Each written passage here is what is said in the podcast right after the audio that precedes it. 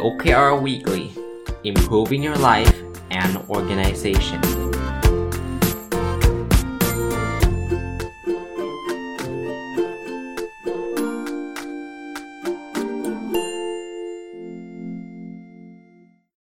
สวัสดีครับ ยินดีต้อนรับเข้าสู่รายการ OKR Weekly นะฮะก็เจอกันทุกวันพุธนะครับสัปดาห์ละ 1 ครั้งนะครับเป็นรายการใหม่ถ้าใครเพิ่งเข้ามาฟังก็จัดสัปดาห์นี้เป็นสัปดาห์ที่ 3 แล้วนะครับ ก็เริ่มตั้งแต่ปีใหม่เนี่ยปี 2564เนี่ยนะฮะวันนี้จะมาชวนคุยเรื่องของประโยชน์ของ OKR นะครับ ก่อนที่เราจะไปเดี๋ยวเดี๋ยวในรายการนี้จะเจาะลึกลงไปเรื่อยๆนะครับวิธีการเขียนวิธีการนำไปใช้นู่นนี่นั่นเนี่ยผมอยากทำความเข้าใจให้ให้ทุกคนเข้าใจก่อนว่า เอ๊ะ เราจะเอา OKR ไปทำอะไรนะประโยชน์ของ OKR เนี่ยมันมีอยู่ 4 ข้อหลักๆ ดังต่อไปนี้นะครับ เริ่มต้นข้อที่ 1 เลยนะครับ OKR เนี่ยจะช่วยเราโฟกัส แปลว่าอะไร แปลว่าการทำ OKR เนี่ยจะไม่ใช่การทำเพื่อการวัดในทุกเรื่องที่เราทำนะ ผมว่าจุดนี้จะเป็นจุดที่หลายคนอาจจะยังเข้าใจไม่ตรงกันแล้วกันอย่างนี้แล้วกันนะสำหรับผมแล้วเนี่ย OKR เนี่ยมันจะเป็นจุดที่ทำให้เราโฟกัส เมื่อเราโฟกัสเนี่ยแปลว่าเราต้องเลือกถูกไหม ดังนั้น OKR จึงไม่ใช่เป็นเครื่องมือที่จะทำทุกทุกเรื่องหรือทุกงานที่เราทำอยู่ ผมผมยกแบบยกตัวอย่างแบบนี้ท่านจะได้เห็นภาพนะครับ คือผมเป็นอาจารย์เนี้ยยกตัวอย่างนะ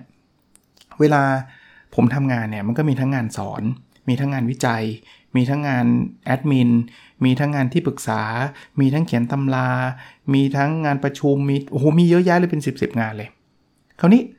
ถ้าเราทำ OKR เนี่ยแปลว่า ทั้ง 10 งานเนี่ยต้องมี OKR หรือเปล่าคำตอบคือไม่ใช่แล้วไม่ควรด้วย ถามว่าทำไม เพราะถ้าเกิดเราเราทำแบบนั้นเนี่ยเราจะไม่โฟกัสอะไรสักงานเลย หัวใจของ OKR เนี่ยคือการจัด priority ครับ ดังนั้นต้องถามว่างั้น OKR ของอาจารย์จะเป็นอะไร ถ้าถ้าเป็นในองค์กรเนี่ยผมก็ต้องถามก่อนว่าคณะผมอะจะเน้นเรื่องไหนล่ะถ้า OKR ของคณะคือการเพิ่มผลงานวิจัย OKR ของผมก็จะเป็นอะไรที่เกี่ยวข้องกับงานวิจัยนะแต่ถ้าเกิด OKR ของคณะจะเป็นเรื่องของการผลิตบัณฑิต ให้แบบเป็นคนดีคนเก่งของสังคมอะไรเงี้ยโอเคอาผมจะไม่เรื่องไม่ใช่เรื่องวิจัยละโอเคอาผมจะเป็นเรื่องการเรียนการสอนเป็นหลักละท่านจะเห็นภาพว่า OKR เนี่ยมันเป็นเครื่องมือที่สอนให้เราจัด priority พอพูดแบบนี้ปุ๊บเนี่ยจะต้องมีคนถามบอกว่าอ้าวแล้วงานอื่นไม่ต้องทำหรือไงทำครับ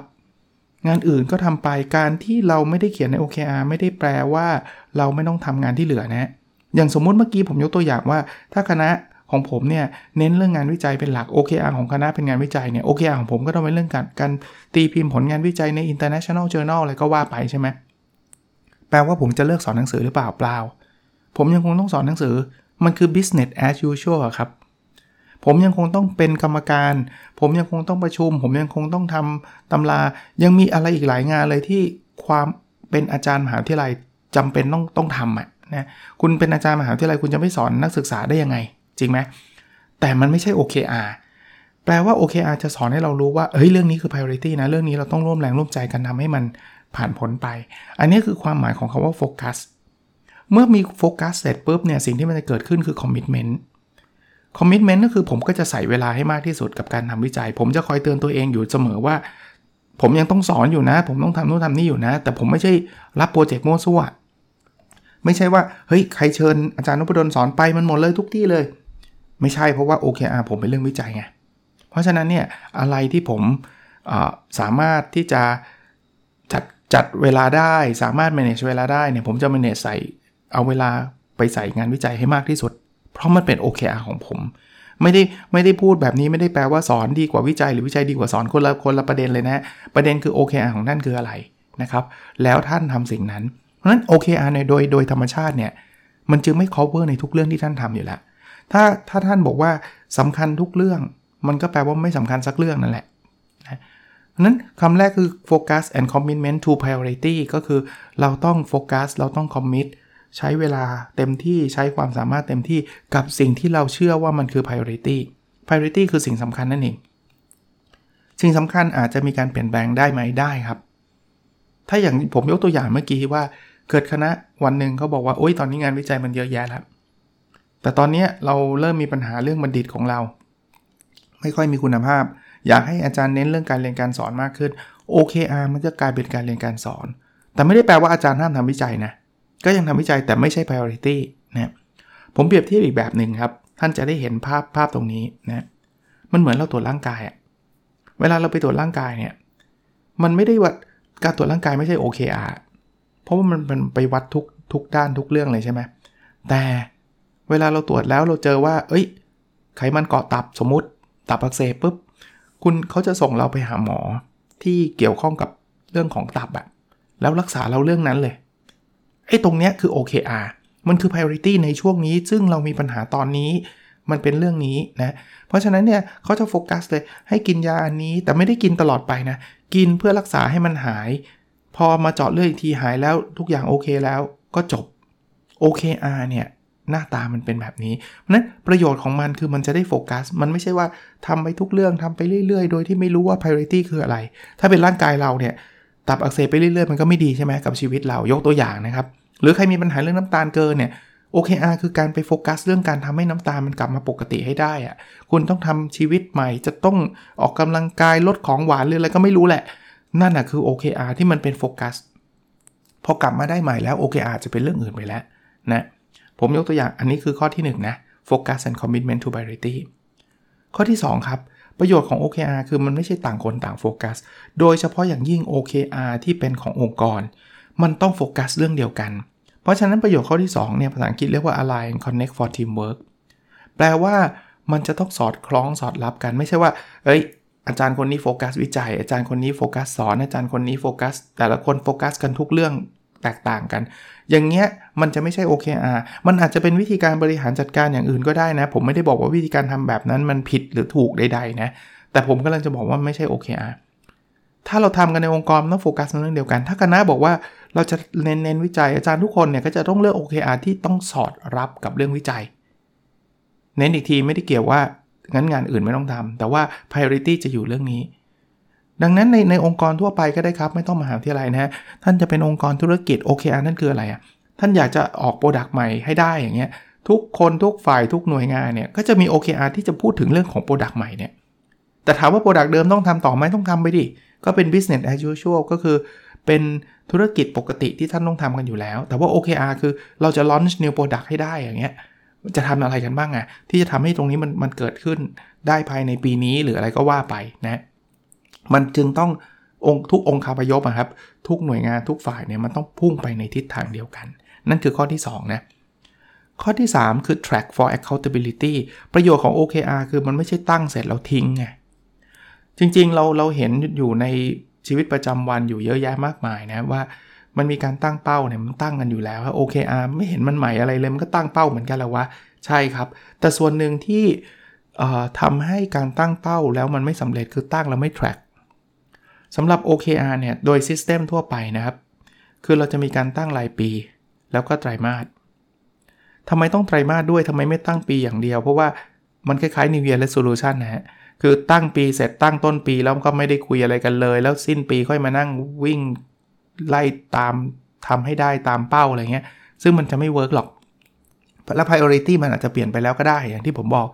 ต้นปีกับปลายปีเนี่ยจะคนละเรื่องนะแล้วโลกมันหมุนเร็วขึ้นนะคำว่าหมุนเร็วขึ้นมันมีการเปลี่ยนแปลงเร็วขึ้นเนี่ยนั้น priority ต้นปีอาจจะไม่ใช่ priority กลางปีกลางปีก็ได้นะ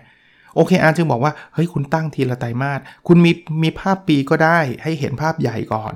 แต่พอตั้งเนี่ยอย่าไปตั้งสี่ไตรมาสรวดนะตั้งไตรมาสที่ 1 แล้ว track track จริง ๆ ไม่ใช่ไตรมาสละครั้งด้วยนะครับ ความถี่ในการ track ซึ่งเดี๋ยวเราจะคุยกันในรายการนี้ต่อไปเรื่อยๆเนี่ยแต่กำลังจะเล่าว่าความถี่ในการ track ขึ้นอยู่กับลักษณะขององค์กร ถ้าเป็นสตาร์ทอัพเนี่ยบางทีเขา track กันทุกสัปดาห์ หรืออีเวนต์มาทุกวันด้วยซ้ำนะในบางแห่งบางที่ แต่ถ้าเกิดคุณเป็นองค์กรใหญ่ๆอาจจะเดือนละครั้ง อาจจะเดือนครึ่งครั้ง 2 สัปดาห์ครั้งแล้วแต่ความเหมาะสมนะแต่เมื่อมันมีการ track โอกาสที่เราจะทำได้มันจะสูงท่านไม่ต้องเอาอะไรอื่นไกลนะครับ ตัวอย่างของผมที่เดี๋ยวเดี๋ยว part ที่ 2 ครึ่งหลังเนี่ยหลังจากผมจะมาคุยเรื่องเรื่องแนวคิด OKR ท่านฟังในครึ่งแรกเนี่ยผมก็จะเอา OKR ส่วนบุคคล ผมมา track ให้ท่านฟังเนี่ยที่ผมจะทำก็คือผมอยากจะทำให้ท่านเห็นว่ามันมีความก้าวหน้า ถ้าเกิดเรา track แบบเนี้ยแต่ท่านอาจจะไม่ต้องมา track ออกพอดแคสต์ก็ได้ ท่านก็ track ส่วนตัวของท่านไปครับอะแล้วพอมันมี track เนี่ยมันมีคนเจ้าของ OKR เป็นคน track เองนะ OKR มันไม่ใช่ระบบที่แบบว่า ต้องมีการตรวจประเมินอะไรไม่ใช่เลยนะครับ ไม่ไม่มีระบบแบบนั้นเลยนะคนที่ track คือเราครับ แต่เราอาจจะมาแชร์กับเพื่อนร่วมงานหัวหน้าอาจจะคอยสอบถามเรา เช่นประชุมกันเดือนละครั้งหัวหน้าอาจจะบอกอาจารย์นพดลเป็นยังไงบ้าง OKR ตอนนี้ไปถึงไหนแล้วอะไรเงี้ย เราจะมาได้มาแลกเปลี่ยนกันถึงความก้าวหน้าถึงอุปสรรคที่เจออะไรเงี้ย นี่คือประโยชน์ข้อที่ 3 ประโยชน์ข้อสุดท้ายซึ่งผมว่าเป็นประโยชน์ที่น่าสำน่าน่าตื่นเต้น แต่ว่าทำไม่ง่ายเลยนะ คือคำว่า stretch for amazing OKR เนี่ยสอนให้เราตั้งเป้าที่มันท้าทาย ไม่ใช่ตั้งในสิ่งที่เราทำได้อยู่แล้ว เพราะทำได้อยู่แล้วเราจะไปตั้งทำไมจริงไหมครับ เราต้องตั้งในสิ่งที่เราอยากได้มากๆ แต่อาจจะยังทำไม่ได้ก็ก็เพราะเราทำไม่ได้สิเราถึงอยากได้จริงปะถ้าท่านนึกภาพแบบนี้ฮะ OKR เนี่ยมันเหมือนกับคำอธิษฐานเนี่ยเวลาเราไปอธิษฐานเราเคยอธิษฐานสิ่งที่เราได้อยู่แล้วมีอยู่แล้วไหมส่วนใหญ่จะไม่ใช่ถูกปะ เราอธิษฐานเคยอธิษฐานบอกขอให้เรามีรายได้เท่าเดิมไหมผมว่าน้อยอะ่ะส่วนใหญ่เราอธิษฐานเราอยากอธิษฐานเราขอให้รวยใช่ปะคนที่อธิษฐานขอให้รวยแปลว่ายังไม่รวยไง OKR จะเป็นรูปแบบแบบนั้นครับ เพราะฉะนั้นการตั้ง OKR เนี่ยจึงเราจึงมักจะเน้นการตั้งที่ท้าทาย เวลาเราตั้งอะไรที่มันท้าทาย แล้วมันกระตุ้นทำให้เราอยากทำเนี่ยนะ มันจะทำให้เกิดความก้าวหน้า มันทำให้เกิดนวัตกรรม มันทำให้เรา เกิดความคิดสร้างสารรค์ใหม่ๆ แนวคิดใหม่ๆ และที่สำคัญนะมันทำให้เราอยากทำงาน ถ้าท่านตั้งในสิ่งที่มันท้าทายเพียงพอ ท่านอยากจะทำท่านนึกภาพนะ ผมผมผมเปรียบเปยว่าแบบนี้ ท่านไปเล่นกีฬากีฬาที่ท่านชอบอะแต่สมมติแบดมินตันเนี่ยท่านไปตีกับเด็กอนุบาลท่านจะสนุกไหมล่ะ ถ้าท่านต้องการผลท่านไปตีกับเด็กอนุบาลเพราะท่านจะชนะเกมศูนย์เลยเขาเสิร์ฟมาก็ไม่ผ่านเน็ตละ ท่านเสิร์ฟไปเขาก็รับไม่ได้ แล้วท่านก็ชนะเกมศูนย์แต่ผมถามว่า motivation ในการตีของท่านน่ะจะมีขนาดไหน แรงจูงใจอะท่านไปท่านก็ตีแบบขำๆเบื่อๆการตั้งเป้าแบบนี้มันเป็นการตั้งเป้าที่ไม่ได้ช่วยอะไร คราวนี้ปัญหาซึ่งอันนี้ผมผมคงได้พูดกันอีกยาวเลยละครับ แต่ว่าจะค่อยๆทยอยมานะตอนนี้ก็มันมันช่วงเริ่มต้นผมค่อยๆ ปูพื้นไปเรื่อยๆก่อนนะแต่ว่าบางอย่างผมก็จะหยิบยกเข้ามาคุยด้วยเนี่ยคืองี้ บางคนบอกอาจารย์ตั้งเป้าสูงไม่ถึงก็ไม่ได้โบนัสดิถ้าท่านเอา OKR ไปลิงก์กับโบนัสแบบนั้นมันก็จะเป็นแบบนั้นซึ่งมันไม่ work บอกไว้นะตอนนี้เลยครับ OKR ไม่ใช่เครื่องมือการประเมินเพื่อขึ้นเงินเดือน OKR ไม่ใช่เครื่องมือการประเมินเพื่อแจกโบนัสพนักงาน เพราะถ้าเกิดท่านตั้งท่านบอกให้พนักงานตั้งเป้าเอง แล้วบอกว่าถ้าทำได้ได้โบนัสทำไม่ได้ไม่ได้โบนัส เป็นผมผมก็ต้องตั้งง่ายๆ ไอ้ไอ้คำว่า stress for amazing stress แปลว่าทำให้มันยากอะ่ะ มันต้องใช้แรงแรงกายแรงใจเต็มที่เนี่ย มันไม่มีทางเกิดหรอกตั้งเป้ายากทำไมอะ่ะ เพราะการตั้งเป้ายากเนี่ย มันทำร้ายตัวเราเองจริงไหมเพราะนั้นวันนี้เอาบอกแค่นี้ก่อนว่ามันไม่ได้ใช้เป็นเครื่องมือในการประเมิน ซึ่งหลายท่านเก็บความสงสัยไว้นะครับ ว่าเอ๊ะแล้วเราเอาอะไรประเมินล่ะ แล้วไม่ประเมินคนจะทำหรือเปล่า เดี๋ยวมาเดี๋ยวค่อยๆ ทยอยเล่าให้ให้ฟังเรื่อยๆฮะไอ้พวกอิชชูพวกนี้มีแน่นอนนะครับมีแน่นอน เพราะนั้นผมสรุปให้ฟังคร่าวๆนะ OKR นะเขาเรียก OKR Super Power นะครับอยู่ในหนังสือของจอห์นดออ้างอิงด้วยนะ Measure What Matters พูดถึงเนี่ยหนึ่ง Focus and Commitment to Priority OKR ช่วยเราโฟกัส OKR ไม่ใช่เป็นตัววัดทุกเรื่อง เราจะวัดเฉพาะสิ่งที่มันสำคัญที่สุดในเวลานั้น แล้วเมื่อมีโฟกัสมีคอมมิชเมนต์โอกาสจะสำเร็จก็จะสูง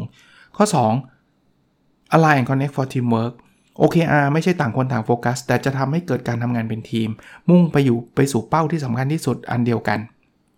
อันที่ 3 track for accountability OKR จะมีการติดตามอย่างต่อเนื่อง ซึ่งมันก็ทำให้โอกาสที่สิ่งที่เราติดตามมันจะก้าวหน้าแล้วก็สำเร็จมันก็จะสูงขึ้น ผมไม่ได้บอกว่าติดตาม แปลว่าต้องสำเร็จ 100%นะมันมันไม่มีอะไรเป็นการันตีแบบนั้นได้หรอก แต่ว่ามันดีกว่าไม่ตามแน่นอน แล้วมันเป็นการตามไม่ใช่ตามทุกเรื่องไงมันเป็นการตามเรื่องที่มันเป็น priority จากข้อที่ 1 แล้วข้อที่ 4 คือ stress for amazing คือ OKR สอนให้เรากล้าตั้งเป้าที่ยาก ท้าทายแต่เราอยากได้ ไม่ใช่แค่สักแต่ว่ายากนะ ไม่ใช่อะไรก็ได้ให้ยากๆไว้ก่อนอาจารย์นพดลบอกให้ยากให้ยากไว้ก่อน ไม่ใช่ครับยากแต่ต้องอยากได้ด้วยไอ้อย่างเงี้ยมันจะสร้างแรงจูงใจให้เราอยากทำงานนะแต่อย่าไปลิงก์ OKR กับการประเมินอะอันนี้คือตัวอ่าคือ 4 ข้อหลักนะครับ ที่เป็นประโยชน์ของ OKR เช่นเดิมครับ ทุกสัปดาห์ผมก็จะเอา OKR ส่วนบุคคลของผมที่ผมทำแล้วก็เขียนไว้ใน My OKR Diary มีคำถามมาอย่างต่อเนื่อง คือจริงๆ ผมประกาศไว้ตั้งแต่ปลายปีที่แล้วแล้วล่ะผมผลิตจำกัดนะครับไอ้ My OKR Diary เนี่ย ก็ยังฟังทีนึงก็จะมีคนถามเข้ามาทีนึง ก็ขออนุญาตพูดประชาสัมพันธ์ไปทีเดียวเลยแล้วกันนะ ว่าผมเข้าใจว่ายังมีอยู่แต่น้อยมากๆอะ่ะ ผมว่าไม่ไม่น่าจะเป็นหลักสิบอะครับ ก็ไม่แน่ใจว่าตอนนี้จะหมดหรือเปล่าดันไปพูดอีกก็ไม่แน่ใจถ้าพูดแล้วเดี๋ยวอาจจะมีคนตอบว่าหมดแล้วก็ได้นะก็ก็ inbox มาในเพจกันละกันนะครับ เดี๋ยวผมจะไปให้ให้แอดมินเช็คให้นะเอาละมาดูที่ OKR ส่วนบุคคลของผม ดูความก้าวหน้า แล้วบางอันก็ล้มเหลวก็มีนะ จะแชร์ให้ฟังหมดเลยนะ quarter ที่ 1 นะ อันนี้เป็น OKR ราย quarter นะ objective ที่ 1 คือเรียนรู้พัฒนาตัวเองอย่างต่อเนื่อง นี่คือวัตถุประสงค์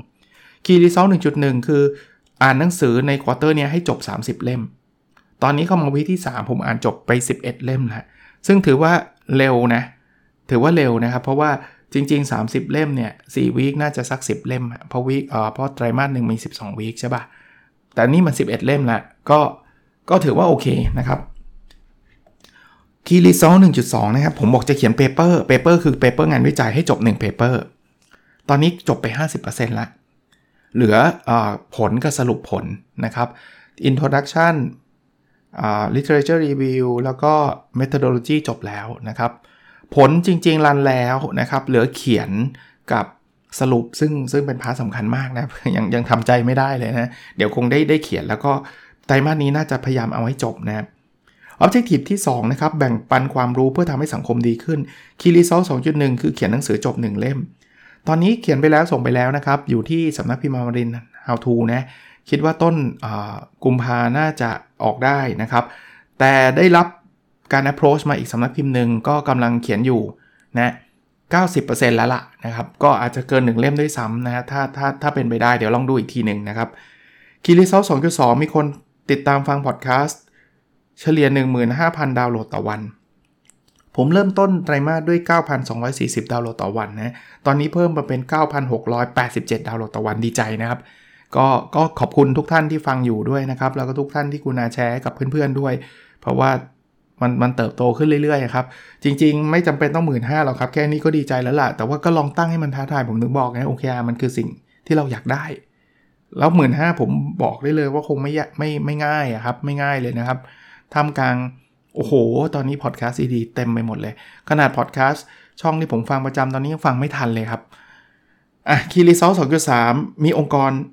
ได้ใช้ OKR 7 องค์กร ผมเคยเกริ่นให้ท่านฟังตั้งแต่ตอนปลายปีที่แล้วว่า ผมจะมีโปรเจกต์ร่วมกับทางธรรมศาสตร์นะ จะเป็น consulting project คือโปรเจกต์ให้คำปรึกษาในการใช้ OKR ในองค์กรนะครับ ตอนนี้คุยกับทาง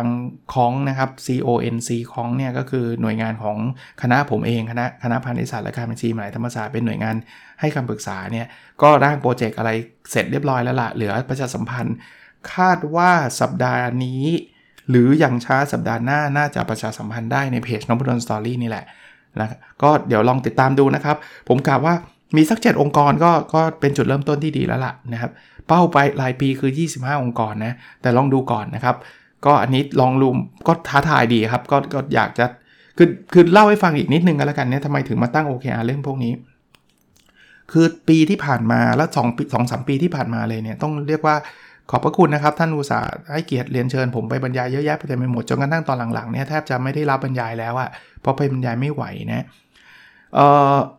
แต่บางทีเนี่ยผมรู้สึกว่าไปบรรยายแล้วมันก็หายไปตอนนั้นนะคือคือเหมือนกับบรรยายเสร็จแล้วก็พอผมสอบถามไปที่ผมมีโอกาสสอบถามไป เพราะว่าผมทำงานวิจัยเรื่อง OKR นะครับ ก็ติดตามกลับไปอะ่ะเพราะว่าอยากจะทราบว่าท่านใช้แล้วมัน work ไม่ work จะขอไปสัมภาษณ์ ก็ได้รับคำตอบกลับมาว่ายังไม่ได้ใช้เลย หรือว่าเขียนไปแล้วก็ทิ้งไว้เลยอะไรเงี้ยมันก็รู้สึกเสียดายนะส่วนตัวนะผมคิดว่าก็อยากให้ท่านใช้อะ่ะนะ ราะฉะนั้นด้วยแรงที่มีเนี่ยเราเราคงต้องโฟกัสอย่างที่เมื่อกี้เล่านะโฟกัสคือคราวนี้งานบรรยายอาจจะต้องลดลง แต่ว่าอาจจะโฟกัสกับองค์กรบางองค์กรมากขึ้น เพื่อให้เขาได้ได้ใช้แล้วประสบความสำเร็จนะครับ โอเค แต่ตอนนี้ยังยังไม่ได้ถึงยังไม่ได้ประกาศไปนะครับ ก็คิดว่าเร็วๆนี้คงประกาศนะออบเจกตีฟชุดสุดท้ายนะครับออบเจกตีฟข้อที่ 3 มีสุขภาพกายและสุขภาพจิตที่ดีนะ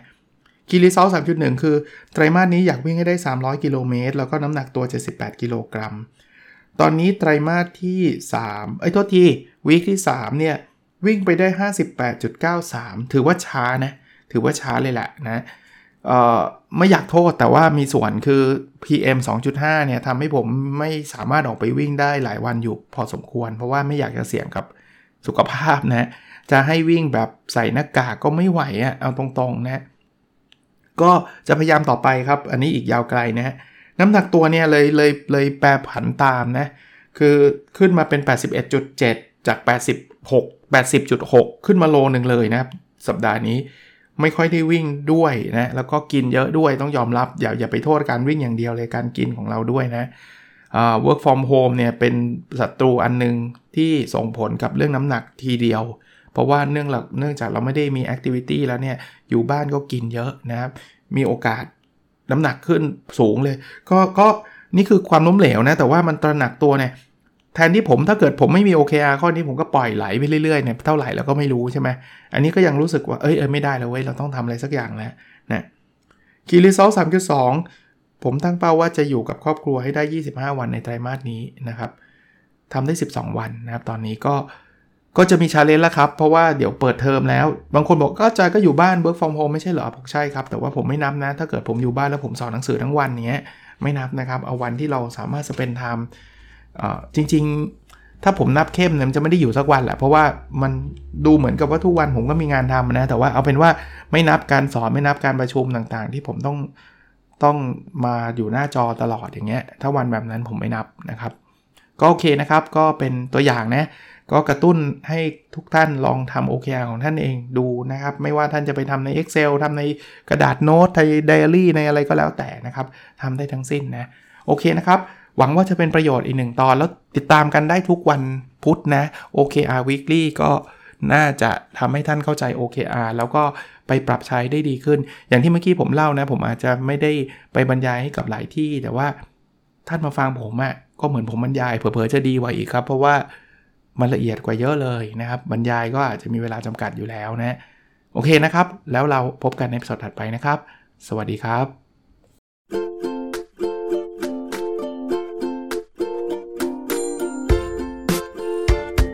The OKR Weekly Improving Your Life and Organization